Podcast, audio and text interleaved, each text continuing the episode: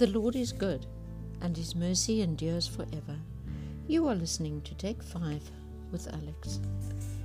Today, a friend and I were sharing some personal experiences, things we normally wouldn't discuss with people, but probably the things, the kind of things we should discuss with people, the kind of things that hurt us as children and had consequences into adulthood, things that God has delivered and healed us of.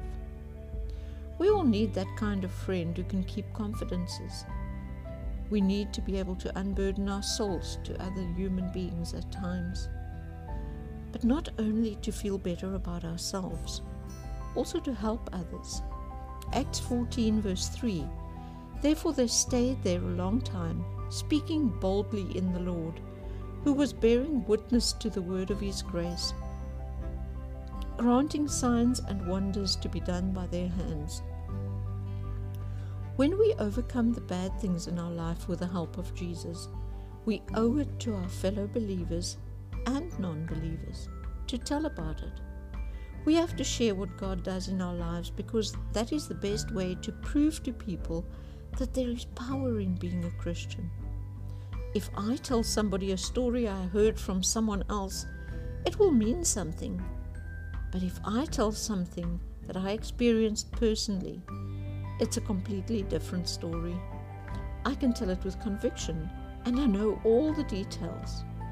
You will hear the story with all the emotion that I felt when I experienced it. Revelation 12, verse 11 And they overcame him by the blood of the Lamb and by the word of their testimony, and they did not love their lives to the death. This is how powerful our testimonies about the power of Jesus are. Our testimonies are able to overcome the devil.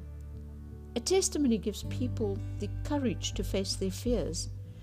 It's something like if it can happen to her, why can't it happen to me? If God can heal her, why can't God heal me?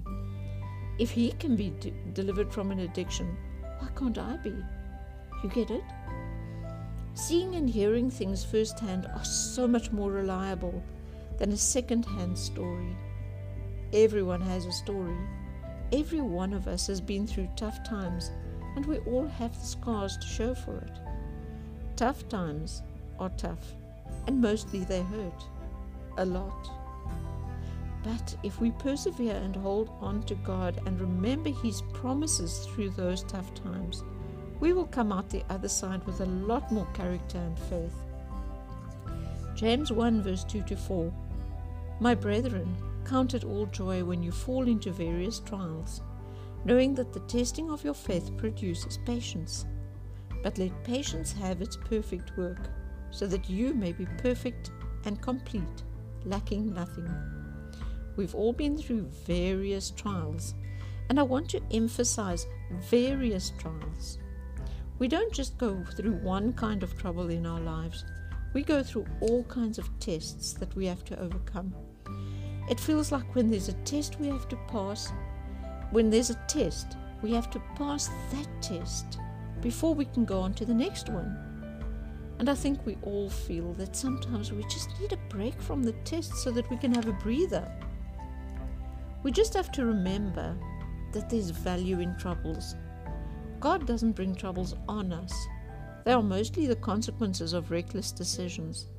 But our reactions, the positive way we handle these situations, are what builds our character and our faith. Job 32, verse 12 Surely God will never do wickedly, nor will the Almighty pervert justice. John 12, verse 31 to 32 Now is the judgment of this world. Now the ruler of this world will be cast out. And I, if I am lifted up from the earth, will draw all peoples to myself. The devil is the enemy, and the way we overcome him is the way we overcome our troubles victoriously. We need to get our stories of victory out there. We need to share with our friends and acquaintances what God has done for us and is doing for us.